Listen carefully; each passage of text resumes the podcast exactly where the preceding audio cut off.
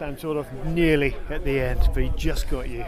Just got me, yeah. Um, I'm not particularly disappointed, to be honest. You know, after the day we've had and uh, uh, and the engine problems had in race one, I didn't think we were doing race two. So so to finish eighth, get the reverse grid pole, and finish second in the wet um, is absolutely fine. You know, we've scored good championship points, which is the main thing, and we've extended our championship lead. So yes, un- un- disappointed to not get the win, but you know, eh, to lead from from the off in wet conditions and, and be the guinea pig is always tricky. And um, you know, I'm, I'm, proud that we held on for to two laps to go. And wetter and wetter conditions it just got worse and worse. Absolutely, and you know, we've not had any practice for that. You know, that was that was pure driver's instinct, just feel your way around. And um, yeah, uh, the more it rains, the, the more and more you become the guinea pig at the front, uh, and everyone can learn off you. So, you know, it's that it's that balanced risk of how hard you push, but you know, credit to the guys. They did a great job today. We've saved ourselves a lot of points, and um, we can be proud of this one. Yeah, well done. You got the points anyway. Thank you.